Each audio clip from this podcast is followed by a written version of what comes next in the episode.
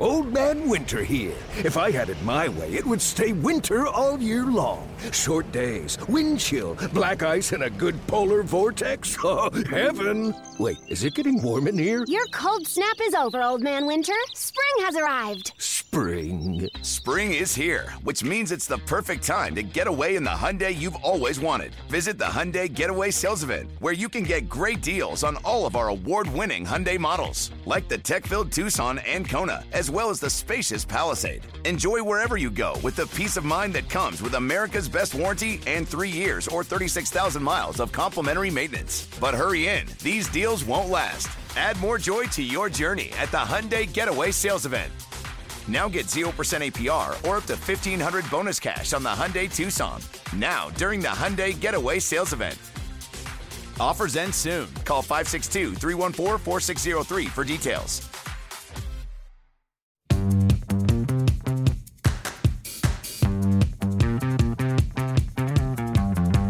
Welcome back to the MLB.com Ballpark Dimensions podcast. I am your host, Mike Petriello, a writer and analyst at MLB.com, joined by Matt Myers, MLB.com national content editor. It is April 29th. We are recording this on Thursday morning. We're going to talk about what's going on in Colorado, how the Giants are actually making it interesting. If you're worried about Francisco Lindor, and Mike Trout having his best ever month, which wouldn't be a thing you think could possibly happen.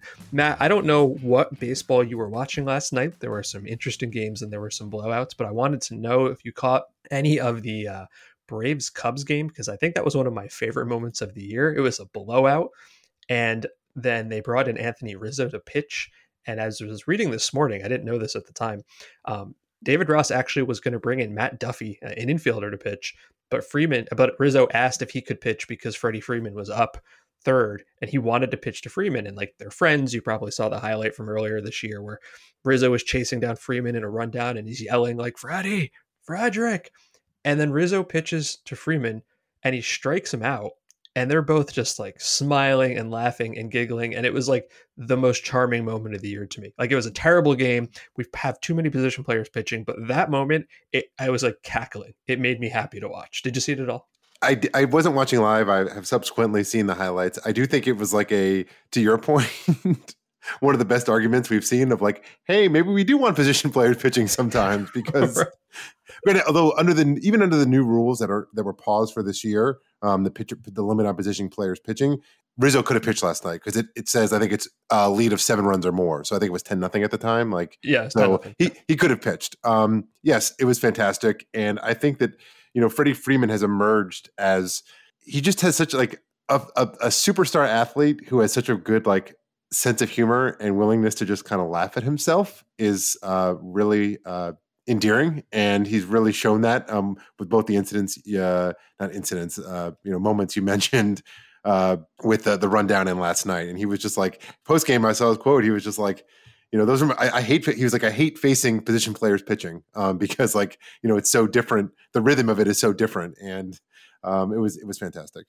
I feel like first basemen don't always get like the star power they used to because they're not as defensively valued as other positions, and it's not hard to find guys who hit home runs anymore. But he's like he's a legitimate superstar. You know, won the MVP last year. He's gonna have, I guess, a Hall of Fame argument someday.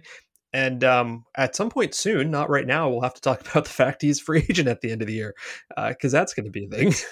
I think that he's one guy actually where if he does care about the Hall of Fame, um, sticking with the Braves you know, I don't know what the finances are going to look like. I think he's one of those guys though, where like that could actually help his his candidacy if he becomes like you know has a, a good second act to his career and stays with the same team. I think that like when it comes to like the narrative of Hall of Fame cases, his would be boosted significantly if he stayed with the Braves for you know his entire or like you know ninety five percent of his career. Yeah, I agree with you on that. All right, let's get to our opening topic here. I know this is a couple days old now, but we didn't get a chance to talk about it. And if you know anything about this show, we are deeply fascinated with everything about the Colorado Rockies. Earlier this week, they parted ways with general manager Jeff Bridich, and it was positioned as a mutual parting of the ways. I think we all know what that means. Um, I guess we have to figure out going forward if we can still say they've never fired a general manager, because technically they haven't, but they have. They definitely did. That's what happened here. And I don't think anyone was surprised that you know he wasn't going to be the one to to rebuild them or move them forward or whatever. But what was very surprising to me was the timing. right? Like he traded Nolan Arenado partially due to a, a mess of his own making, and then he's out three weeks into the season. And it's not like the Rockies are any better or worse than expected so far this year. Everybody expected them to be at the bottom of the standings, and that's where they are. So I, I haven't seen a good explanation. Maybe maybe you have, Matt. What changed? Like, did did the ownership, did Dick Monfort change his mind and say, okay, this isn't the guy? Like, why now? Why why not two years ago? Why not six months from now? It's weird. Um, for the reason you mentioned, like you don't granted, obviously the ownership was involved in the Arenado contract to begin with, and also involved in the trade that got made. That said, it's it's still weird to to uh, you know allow Bridich to make that trade, and then which is a, a franchise altering uh, uh, transaction, and then uh, like you know push him out the door a couple months later. Um, there's a there's a huge disconnect there. Uh, I'm not necessarily saying they would have like done a lot better if it was someone else making that trade, but it's still just kind of weird to to make that trade and then be like, oh yeah, bye. We're now we're now we're we're we're letting you go, and we're gonna have an interim for the rest of the year, and then hire someone new in the offseason because also like what to do with Trevor Story is also maybe not a franchise altering decision, but like there's a somewhat of a wide range of what they could potentially get for him via trade this summer because he's a free agent this year. And I think it's very likely that he will be in demand as a trade candidate. And I think you'd want someone who's going to be part of the future of your organization, you know, shaping that trade. Yeah, that's the thing. Uh, so what they did was they promoted um, their chief operating officer, Greg Feasel, who I, I honestly say I knew nothing about. Although when I looked him up, he apparently played some line, some like offensive tackle for the Packers in the '80s, which is like a really interesting career path. And I assume he's an enormous man, but again, I know nothing about him. So he's the business guy. He has been promoted to club president, which is a role they haven't had filled uh, in over a decade since the uh, un- untimely passing of Keli McGregor in 2010. Now, reportedly, they're gonna name an interim GM sometime this week and here's what was notable to me. So I, I, was reading an article, I can't remember where, the Denver Post or wherever, and they mentioned three internal candidates who might be the assistant uh, interim GM. Okay. Um, their current assistant GMs, Zach Rosenthal and Jon Weil, or Bill Schmidt, who has run their scouting operations. And what stood out to me about those three names is that I had never heard of any of them before, right? Like they're they've been so low profile. Like I think I could name some assistant GMs for like a bunch of teams, right? Like, okay, I know Josh Byrnes with the Dodgers and Billy Owens with the A's and so on, and probably some other ones where if you had mentioned them to me, I'd be like, oh yeah, I know this person. I had never heard of any of these three, like at all. That doesn't mean they're good or bad. It's just like such a low profile thing because they've always had, you know, Bridich and, and Dan O'Dowd have been the guy for like what the last 20 something years. So it's like now one of them will have to make these decisions and then what do you do next? Like I'm trying to think about what the right person to run the Rockies should be. And you know, if if you could get say like Theo Epstein to come do the job, like great. I don't think you can, but like hypothetically. Um, but I was trying to think about this. When Theo came in for the Red Sox in 2003, and I'm using him as like an archetype, not specifically about him. He was like, you know, one of the the weird, interesting new nerds who will never make it work, right? It was like Beane was there and DePodesta. And other than Dave Dombrowski, everybody operates like that. Like to have a Theo type uh, is not new and weird. And I'm trying to figure out like, this is a very unique situation. Nobody knows how to win at altitude. You've got a really tough division out there. Um, you've got the 27th ranked farm system. So it's like, yes, you could bring in the next Mike Hazen or Theo or David Stearns or whatever and, and try to play catch up, but should they zag where everybody else is zigging? And I'm not even sure I know what that means. I guess what I'm thinking of is like, who's the Kyle Boddy of GMs, right? Like, how fast did we go from you're not allowed to throw weighted balls and you can't go to Driveline to, oh, yeah, Kyle Boddy runs all of Cincinnati's pitching operations now, right? Like, I think that's what they need someone who's going to think super weird and super differently. Cause I, I don't know doing it the same way as everybody else is going to work there. Totally. I mean, the, the one thing that I always think about with the Rockies, and I'm not saying I'm like, you know, reinventing the wheel here, but one thing I'm not sure they've ever really tried um, is like going all in on uh, contact hitters um, because the one thing Coors actually plays up as much as anything is base hits. And also just the idea that like a, a lot of those players aren't necessarily as valued these days um, that there might be like you know guys like I don't know DJ LeMahieu, um, but more of them. that would never work. um, but and I, I, guess you know it's it's one of those things that's easier said than done. But like I'm, it's the kind of thing I, I'm I'm curious about. Of like, okay, if you tried to stack your lineup with this, um, maybe you could find some sort of you know advantage because again, these players are not necessarily like hugely valued on you know on the open market. The other thing, I mean, what's because I mean, the issue that they'll always face, right, though, is the is the home road thing. You know, it's it's the Rockies have always won at home. It's adjusting to playing on the road that's the problem. And man, if you look at it this year, it's as bad as ever. They are one and eight on the road. They've scored 21 runs and allowed 53. Um, that's like the problem. It's that they cannot. They they just like can't. They actually have a winning record at home this year. They're eight and seven, um, but they're one and eight on the road and nine and 15 overall, and in last place. And that's been the stories of the Rockies you know since inception. Like they actually have a, a, a, winning record as a franchise at home and have been well below 500 on the road year in and year out. It's been well documented that playing at home as a rocky hurts you on the road.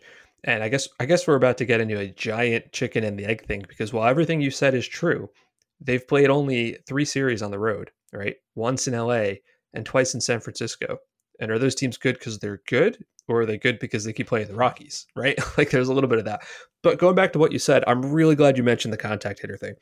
If I was asked, like, what what are the two things that you would do um, to fix this? I guess like the first thing I would do would be to you know build up the organization and and you know restaff the analytics team and build a, a pitching lab and all that kind of stuff. But in terms of the roster, the two things I would do, number one is I would get an absolutely top of the line elite defensive center fielder right? Like we've been saying this for years. Five years ago, I was like, oh, get Billy Hamilton. You know, he's not that guy anymore. Get Lorenzo Cain.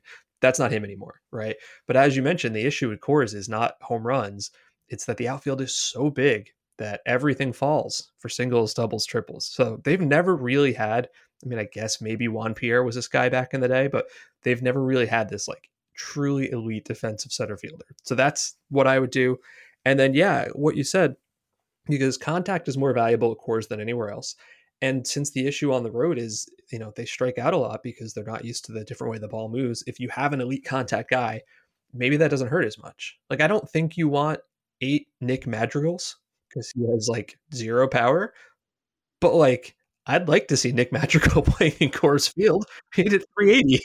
I'm literally staring at Nick Madrigal's player page right now as you say that. He's like the perfect example of a guy who I'd find like way more interesting on the Rockies than his current team, as well as you know one of my favorite players, Luis Arraez. Um, right. Yeah, uh, Nick Madrigal's line if he played at Coors would be 380, 390, 400. um, yeah, but anyway, it's it's going to be fascinating to see, and I think they are the hardest part for whomever comes in. I think is going to be convincing uh, the higher ups that this is not a quick fix. This is not a next year or two years. This is like a, we need to figure this out and almost start over. Uh, probably need to trade German Marquez. They'll trade Jon Gray because he's going to be a free agent. I don't think they'll trade Freeland just because his value is probably not that high after his last couple years, and since he's a Colorado guy, they probably like having him around. But yeah, man, we we talk about the Rockies so much, and I don't feel like that's going to change anytime soon because while they're not good, they are endlessly fascinating. And oh, by the way, All Star Game is going to be in Colorado. It's going to be fun. Mm-hmm. We're going to take a quick break and we will come back with our three batter minimum.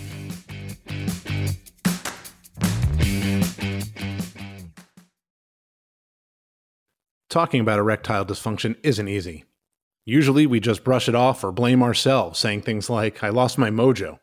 Or we avoid it altogether with excuses like, I had a long day at work, or sorry, honey, I'm just not feeling it. But with Roman, it is easy to talk about with a real healthcare professional who can prescribe real medication. It's simple, safe, and totally discreet. With Roman, you can get a free online evaluation and ongoing care for ED, all from the comfort and privacy of your home. The healthcare professional will work with you to find the best treatment plan. If medication is appropriate, Roman will ship it to you with free two day shipping. The whole process is straightforward, simple, and discreet. Getting started is simple. Just go to getroman.com slash MLB and complete an online visit. Erectile dysfunction used to be tough to tackle, but now there's Roman. Complete an online visit today to connect with a healthcare professional and take care of it. Go to getroman.com slash MLB today. If approved, you'll get $15 off your first order of ED treatment. Roman is the official partner of Major League Baseball. That's getroman.com slash MLB GetRoman.com slash MLB.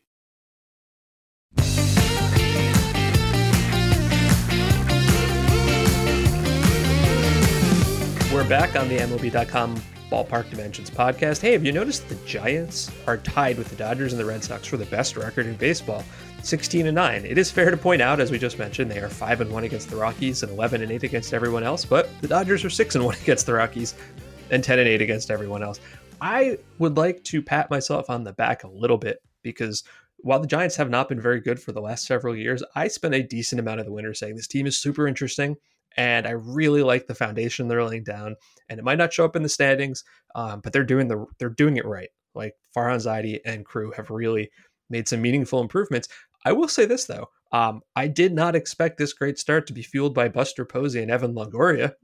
Buster Posey I, hasn't had a good year in like three years. He didn't play last year. Um, he's hitting 351 and slugging 667. Evan Longoria, who I'm pretty sure I forgot was still playing, is hitting 311 and slugging 590. He's third best in hard hit rate behind Giancarlo Stanton and Byron Buxton. I mean, when you look at the offense for this team the last couple years, it's mostly been, you know, guys they have found, uh, like Mike Yastrzemski, right, or Alex Dickerson or, or Donovan Solano. Most of those guys aren't doing much or are injured, and it's those two guys and Brandon Belt who have been crushing the ball. It's like we're all 2015 up in here. That has been stunning to me. Um, but overall, the offense has just been okay. It's been about uh, you know just below average in runs per game, and I thought this was interesting. Grant Brisbee at the Athletic wrote this. Um, they're seeing 4.12 pitches per plate appearance. That is the highest of any team on record, which goes back to 1988. I do want to talk about the pitching uh, in a second, but the Giants' offense, Matt, like were you as high on them as I was, um, but not in this way? I guess that's the, the right way to say it. I was, I mean, I'll admit I was just kind of eh on the Giants coming into the season just because I was like, their roster's kind of old. They're just kind of boring. I think some of it's a little aesthetic. Like, they're not the team I'm ever going to be flipping through, you know, MLB.tv and be like, which game I want to put on. Like, the Giants are just not, they're low on that list of teams. I'm going to be like, ooh, let me go check out the Giants game. Right. So, um, I think maybe some of that is, is, is, is, is baked into my lack of enthusiasm for them coming into the season. I mean, I had I talked a little bit about Longoria on last week's podcast. It's fun to see him hitting the ball, although he's been banged up a little bit. Posey as well.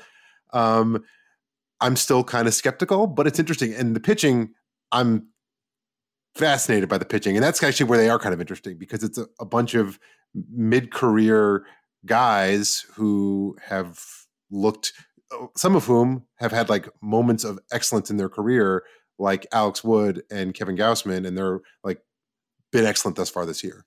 It's actually like a bunch of former Cincinnati Reds, if you think about it, right? Like Cueto was a Red, Alex Wood was a Red, Anthony DeSclafani was a Red, Kevin Gausman was a Red, uh, Curt Casali, their backup catcher, was a Red. I feel like I'm forgetting someone. I think Matt Wisler was a Red. Um, yeah, but you're right. The pitching's been great. They have the best rotation ERA in baseball at 220. They have the second best overall ERA to San Diego at 293. And the guy that sticks out to me, well, I guess there's two guys. The first is is Gausman, who um, I heard a lot of people being shocked that they gave him the qualifying offer last year. And I'm like, what are you talking about? He was great. He was great in a meaningfully different way. Like he's his splitter's been great. It's a one year deal. Like if he's great, great. If you want to trade him, great. Like there's no problem with that. Um, Aaron Sanchez is a really interesting case. So he was, you know, Toronto spent years trying to get him and his like power sinker uh, to be the starting pitcher, and he couldn't miss bats and he couldn't stay healthy and it just really never worked. And then they traded him to Houston and everybody on earth, myself included, was like, um, he throws a pretty good curveball. They're going to make him throw the curveball more and not the four seamer. And that first game, what did he do? Like a no hitter into the sixth inning or something like that. And we are all like, ah, the Astros. Uh, and then it didn't work. Then he got hurt. He hurt his shoulder. And if you look at him this year, you would be terrified because he usually throws that sinker like 93, 94, 95. You know how hard he's throwing it now? 89.9 miles an hour, which is like the biggest possible red flag. Um, but for the first time, his curveball is his primary pitch. And that's kind of what they're doing, right? Like uh, Alex Wood invented a slider last year, and he's throwing that almost as a primary pitch. At DeSclafani, too. You know, we've talked a lot about how there are fewer fastballs and they're thrown faster, and everybody's using their breaking pitches. I don't trust all of this. Like, I don't think Alex Wood is a 150 ERA pitcher. I don't think DeSclafani is. I don't think Sanchez is a 222 ERA guy. but I'm kind of curious to see what they do with this because I don't think either one of us believe they're going to seriously challenge the Dodgers in the in the West. And as I look at this list of starters, I think uh, five of the six starters are free agents at the end of the year, right? Like Gausman, I think DeSclafani, Sanchez, Cueto, and Wood. I, I have to double check that, but it's something along those lines. Like they could potentially blow up the entire trade deadline with their rotation if they chose to do so uh, in July. But I guess, but like the way every, all the other like quote unquote contenders in the National League have gotten off to kind of mediocre starts, like they might as well, you know, at very least consider themselves um, a wild card contender. And I want actually one other pitcher I wanted to talk about briefly before we move on. And you mentioned is, and I, I can never say his name right. Des Desclafani is that Anthony Desclafani? Desclafani. You, you need to have He's, a vowel at the end of your name, like I do. You need to have those those good Italian verbs here. Desclafani he's fascinating to me because I was like I was like staring at his his baseball savant page today, trying to like figure out like what he's doing it and why he's doing it because he's like he's kind of he's legitimately like a five pitch guy, which you don't really see that often anymore. But like he basically uses his fastballs very differently. The four seamer he throws almost exclusively to lefties, and the sinker much more to righties. And if you look at like the heat map, he's it's very consistently pounding that sinker in on the hands of righties. Um, and the four seamer up in the zone against lefties. And he's had a lot of success. And it's just kind of cool to see someone like legitimately throwing five pitches because you don't really get that that much anymore. Um, so it's it's a little bit of a little bit of a it's it's not he's not a junk baller per se, but there's definitely a, a wide repertoire there. Yeah, they're a fun team. I, I understand what you're saying aesthetically, but I do think we all spend so much time talking about Dodgers, Padres in the West, um, understandably. But I don't know. Dodgers Giants, I think will be pretty fun, and that's just partially because of the the shared history they have here. Item number two: Are you worried about Francisco Lindor? The Mets right now have the worst offense in baseball, just in terms of runs per game. They've scored three runs per game. That is last. I assume you saw what happened last night, where Jacob Degrom lost again. He lost a one nothing game He's allowed two earned runs, five total runs. That's what it is in five games, and he is two and two. It is just ridiculous how often this keeps happening. And I think you know there's a lot of issues with the Mets right now, but part of it is that Lindor has not been that great this year. He's hitting 203, 317 on base, and a 261 slugging percentage, mm-hmm. and he hasn't been the same for like the last two years now. Like if you go back over his last 1,000 plate appearances, which is almost exactly to the start of 2019, about 10% above average, which is good, right? It's good for a elite defensive shortstop, which he is, but it's not it's not the guy that you thought you saw in 2017 and, and 2018 when he was like 30% above average. Last year was just league average. This year has been poor, and the numbers um, behind them are kind of interesting. He has a career low strikeout rate and a career high walk rate, which you might think, oh, those are good things. He's also got a career low like swing eh, swing rate and zone swing rate, which I think sort of means he's being too passive, maybe. And um, you know, we like to talk about barrels here, the perfect combination of exit velocity and launch angle. And in 2018, he was very good at this. He was in the 71st percentile, and this year he's in the sixth percentile. So I don't think this is the conversation any Mets fan wanted to have about him a month after he signed that contract. But it has not been a good month here. No, it is not. Um, I think it's somewhat been masked by the fact that none of the Mets "quote unquote" good hitters are hitting. Um, so it's uh, it's it's not just him and the, the team itself. Whereas in the past years they would only not score when Degrom was pitching. Now they've decided to, um, you know, maybe not score. yeah, they don't want to just. They're like, well, we we, we don't want to single out Degrom anymore, so we're just not going to score for any pitcher. Um, it's yeah, he. The more like watching Lindor, gives me concern. The more I look into it, maybe a little less worried. I think it's more of a question of, you know, is that 2000 I think 18 season I think was really his like you know quote unquote career year. Is that is that is that ever going to happen again? You know, I think that's more the question. Is like, can he can he repeat that, or is it like should we do we need to kind of you know lower our expectations, which is obviously not really what you want to hear after you know if you're a team that signed him to a um you know a 10 year deal. Um, but I think that the encouraging thing is that his hard hit rate is the same as basically ever. Um, and as you noted, his uh, he's not striking down, and his walk rate is slightly up. He's really just hitting the ball on the ground a ton. Um, and it feels like okay, that seems like an adjustment maybe that he's like he's hitting the ball hard, just hitting in the ground a lot. You know, and la- even last year, which was you know a lot of people wanted to kind of throw it out because the 60 game season, you wanted or at least take it with a big grain of salt. His expected weight on base last year was actually higher than the year before it was than than 2019, which I guess is kind of encouraging. But the real thing is, if you look at you know his expected weight on base throughout his career, the 373 he had in 2018 really actually stands out. So the question is like, what's the real Lindor? Can he get back to 340, 350? Is it more 330? Like, you know, and if you combine, you know, slightly above league average hitter with elite speed and, or should say maybe elite base running and elite defense, that's an excellent player. The question is if he's a, you know, a below average hitter, then it's a different conversation. Did you realize the two outfielders they brought in, the veterans for defensive quality, uh, Kevin Pillar and Albert Almora, 35 plate appearances. They have four hits and two walks which is not great because um, their best hitter this year has been JD Davis. He's actually been really good, except his defense has been really poor. It's I don't know. Is this just like the same thing they've had for, for four years now, where they've got a, a, a lot of really good players who just don't fit well together? Uh, I mean, that's true for sure. There's no question. That was my concern with this team coming in. The roster is still some some square pegs because it's like, oh, you know, the Mets could really use a DH. Sure, like they could use a DH. It'd be great if they could DH um, Dom Smith, but then you're still playing JD Davis at third base. Like they basically have, they're basically playing two DHs um, every game. I mean, the one encouraging thing, I guess, looking up and down the lineup is that you know I'm looking. If you look at their expected weighted on weighted on base versus weighted on base basically every guy in the lineup has like a huge disparity, um, suggesting they're hitting the and, and like in the, in the in the in the wrong way. Where like you know Dom Smith has an expected weight on base of 391, his actual weight on base is 239. Um, and uh, Jeff McNeil has a has not quite as big of a gap, but an extremely large gap as well. Michael Conforto has a large gap. Francisco Lindor also has a very large gap. So, um, granted, his expected expected weight on base is 313, which is still not good, but it's a lot better than 266, which is his actual weighted on base. So it's they've been a tough watch this year. Um, you have to think that it will get better. I think with a guy like Lindor, the question is, you know, what is the what's the the ceiling? Yeah, the good news is the pitching's been very good outside of David Peterson, who hasn't been that great. But uh, you know, Degrom's been phenomenal, of course. Um, Stroman's been really good. Taijuan Walker's been been walking too many guys, but he's not allowed a single home run, so that's good. And the bullpen's been like surprisingly good. You know, Edwin Diaz has been bringing it. Miguel Castro is like a lot of fun to watch. I don't think people give him enough credit.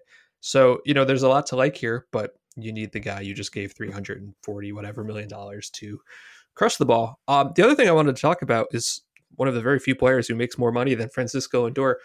Mike Trout is having his best ever month. How is it possible there was more in there? So the Angels are off tonight on Thursday night. They play in Seattle tomorrow. So that'll be their final game of April. Mike Trout currently is hitting, and these are real numbers 420, 524, 783. That is an OPS of 1306. If you were to look at, let's say, weighted runs created plus, his 262 is the best by a lot. Second best is Yermin Mercedes and then Vlad Guerrero uh, at 226 and 218 respectively. And if you were to look at every single month of Trout's career, at least the ones where he's had at least 50 plate appearances, this is his best month. How? It's one of the 20 best Aprils in the history of the game. There it should not be possible for him to improve. like it's I don't I don't know. I don't think it's right to say we underrate him because we consistently say he's the greatest player of all time. But are we like moving on to Tatis and Soto and Acuna and Vladdy too quickly? Are we forgetting the one true God plays in Anaheim? it certainly feels that way. Like I think it almost and like Mike Trout certainly doesn't uh, exude this kind of personality, but it feels like he almost heard people saying like, "Oh, is this the year like Juan Soto passes Mike Trout as best player in baseball?" And he was right. like, "No, I, am I'm having none of this." Um, it's it is wild um, to see what he's doing. Um, he's he's barreling more than twenty percent of batted balls, that which is like an, an, insane number. Of course, you know we're talking a month, but with Mike Trout, it sort of feels like oh, he could sustain this um, or something you know close to this for an entire season. I, I really, I mean, the, the biggest issue with Trout in the past years is there's been a couple times where it looked like he was having like a career year, even by Trout standards, and he got banged up and missed, you know, went on the IL and missed anywhere from like 15 to 30 games. Like, I want to see this 150 games of Mike Trout this year just to see where we land.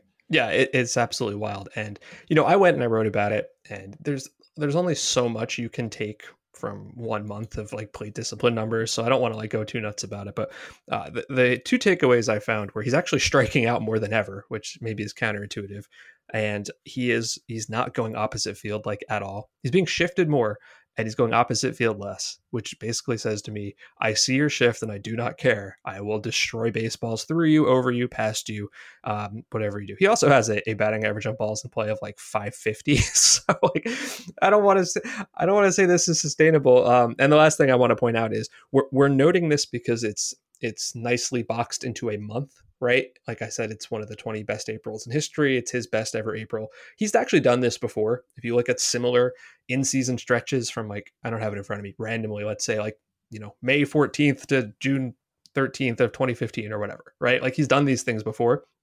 Um, I don't know. I just, I don't feel like we can talk enough about him. And when he outdoes even himself, it is borderline uh, obscene. He's the most interesting player there. I know Shohei Ohtani exists. I'm not diminishing that. Mike Trout season, always. We're going to take a quick break and we're going to come back uh, with our rants and players to watch.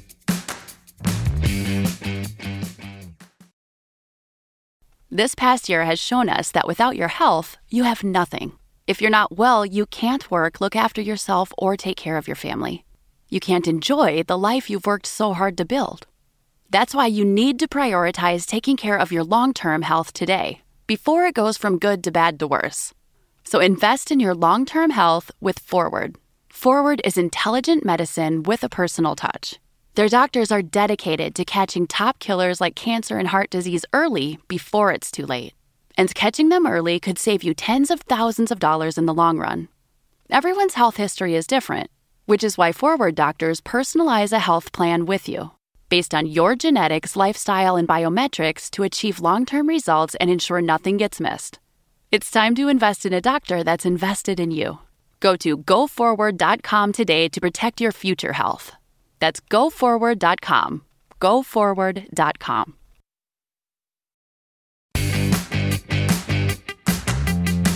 We are back on the Ballpark Dimensions podcast. Matt and I each like to pick a maybe under noticed player uh, each week to talk about. We just talked about Francisco Lindor and Mike Trout. We're going to go in the exact opposite direction.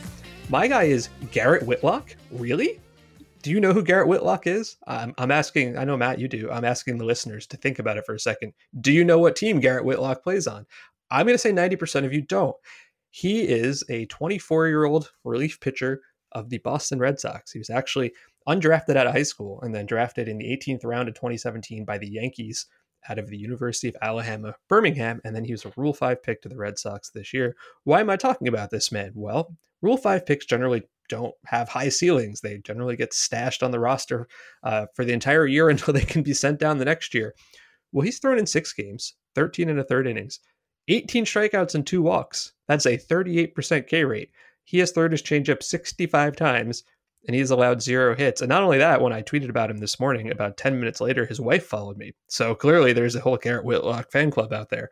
He is um he's being used as like a multi-inning guy, right? Like he's throwing like, you know, two innings, two and a third innings, um, giving up zero home runs, again, 18 strikeouts and two walks, and he's usually taking like three or four days off in between because he had Tommy John surgery in the minors in July of 19. So he hasn't really pitched competitively in a while. And he's like I don't want to diminish him in his skill because the changeup seems really good and he pounds the zone with strikes with a sinker. But when I think about like the increasing strikeout rate in baseball and how it's not about launch angle or the shifts or the hitters, it's about how pitchers are insanely good. I think about the Rule 5 guy who was an 18th round pick four years ago, who has 18 strikeouts and two walks in his first six major league games. Garrett Whitlock. Now you know something about Garrett Whitlock.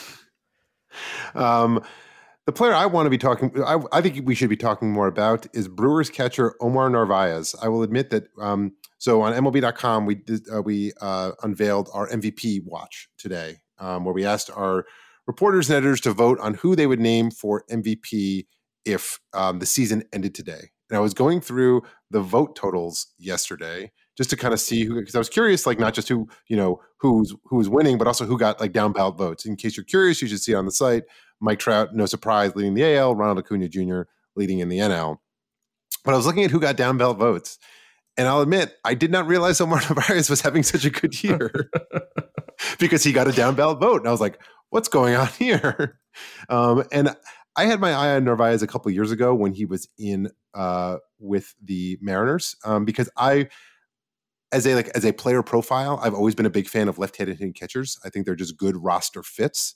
It just makes it you know that when you it's always tough to kind of figure out when you're going to use your backup catcher, day game after a night. A lot of teams say, "Oh, we're going to do day game after a night game," but sometimes that's not not a great matchup for your backup catcher based on the um, starting pitcher. So when you have a righty hitting, left-handed hitting catcher and a right-handed hitting catcher, it gives you a lot more options of how you can use them and get more favorable matchups. So I've always liked left-handed hitting catchers. So Narvaez has always been someone on my radar. Um, he was he, and the Mariners um, and the White Sox before that used him kind of in that role. And he, you know, from 2016 through 2019, he had a 361 OBP.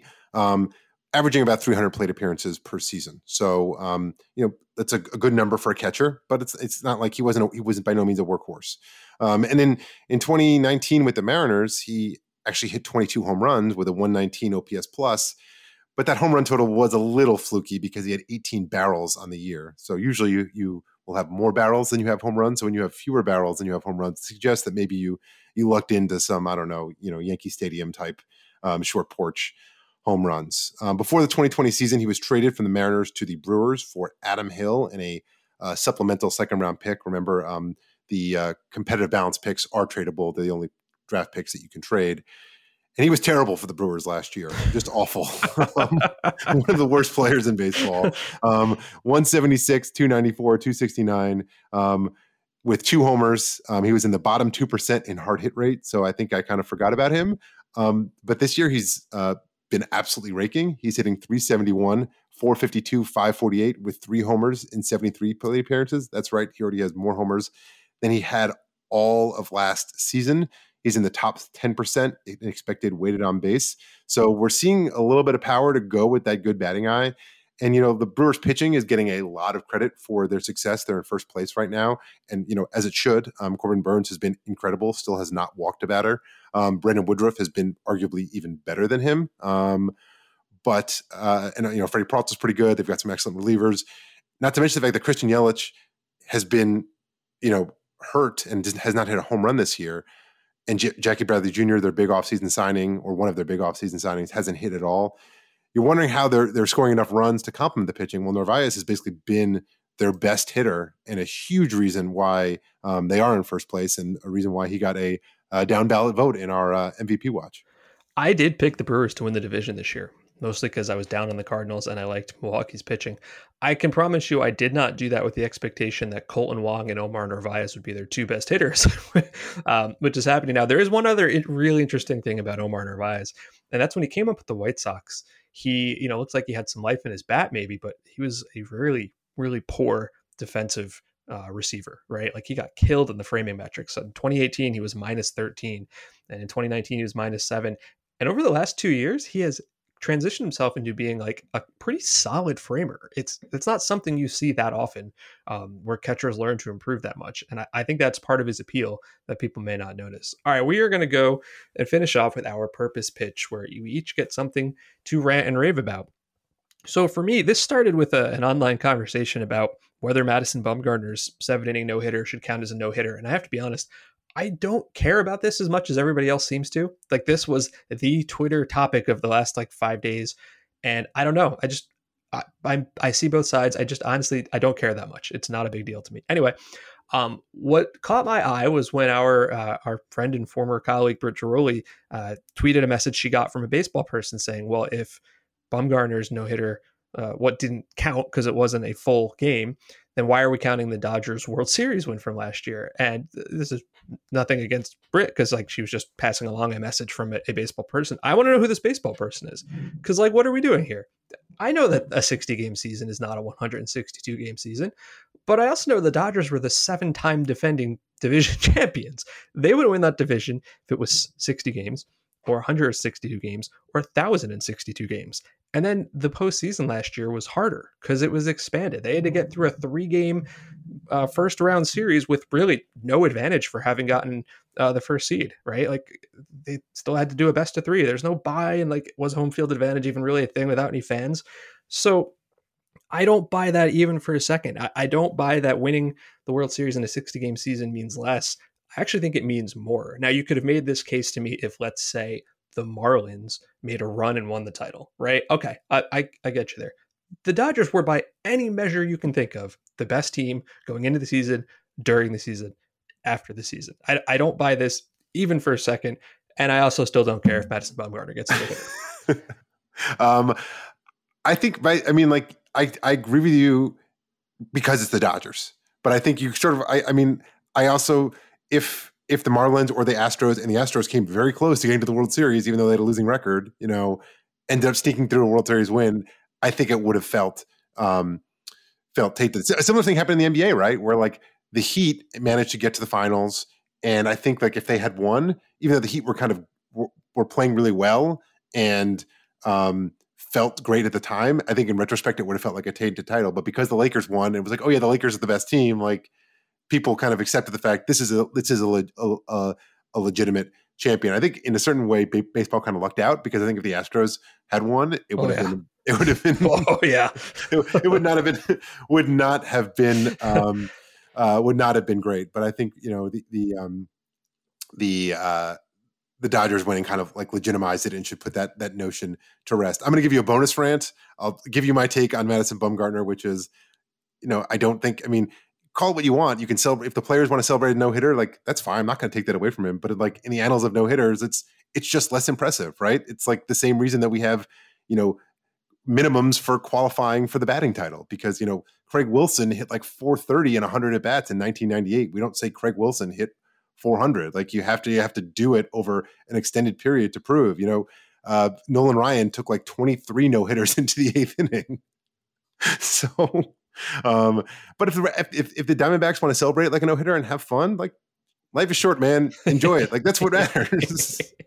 All right, fair. Uh, and, and, then my my actual rant um, is uh, in praise. Um, uh, in praise, I say this somewhat sheepishly, but um, in praise of uh, Trevor Bauer's comment after uh, Fernando Tatis homered off him and uh, and uh, taunted taunted Bauer. Right. So if you missed it, I think it was he did he, he homered off him twice, and the first time he did like um, the the uh, pretend like I hit it did it with one eye because you know Trevor Bauer closed his eyes during spring training, like, hey, I can do, you know, I can pitch with my eyes closed. And so Tatis was taunting him, like, hey, I can hit home runs off you with my eyes closed. And then the second time, he did like Bauer's like weird, like I don't know, strut that he does sometimes it's after. The, it's the Conor McGregor thing. That's what it is. Okay, thank you. Um, and after the game, Bauer was asked, "What do you think of Tatis taunting you like that?" And his quote was, "I like it. I think the pitchers who have done that, who have that done to them, and react by throwing at people or getting upset and hitting people or whatever, I think it's pretty soft if you give up a homer, the guy should celebrate it. It's hard to hit in the big leagues. So I'm all for it. And I think it's important that the game moves in that direction and we stop throwing at people because they celebrated having some success on the field. That's right. And I think it's a good reminder that people have layers. Um, Trevor Bauer, there's a lot of stuff he does and has done in the past that I um, find um, objectionable. But when it comes to how baseball is played and how to, you know, play the game and promote the game in a way that draws more fans in. I think he's generally been a good voice and has a good perspective. And so I like when he says stuff like this because I want more people to hear it. Doesn't mean I want all of his views necessarily to be amplified because I think some of them are less um less uh uh positive, palatable, I should say, yeah. palatable. But in this in this regard, I think that, you know, he's right a lot of the time with when he, when he talks about how games should be played, you know, embracing the fun, embracing the celebrations, all that stuff. Now, of course, like the next day, he stuck his foot in his mouth by like you know going off on Tatis or maybe stealing signs, and it's like right. he sort of lost some of that goodwill. Yes. But um, it's a good reminder that people have dimensions, and they can have, they sometimes they can do good things even if they do bad things. And um, in this case, I think he was spot on. Did you see? Did you see what his agent said or tweeted? No. I thought this was pretty funny. So she quote tweeted a video of Tatis hitting the home run and doing the eye thing and the strut and all that. And she said, and I quote, Well, some nights you're the troll, and other nights you get trolled. And I liked that because it, you know, showed some level of self-awareness that he does act like a troll a lot of the times. But you know, hey, this is the game, right? If you're gonna if you're gonna do those things and these things happen to you, like there's no doubt that this this made the um the high intensity Dodgers Padres series even more interesting, which I appreciated. And I'm um, just kind of disappointed we don't get another one of those until June. That will do it for this week's podcast. Don't miss an episode by subscribing on Apple Podcasts, Spotify, or wherever you get your podcasts. If you're enjoying the show or have any suggestions, leave us a rating and a review. Thanks for listening to the Ballpark Dimensions podcast. See you next week.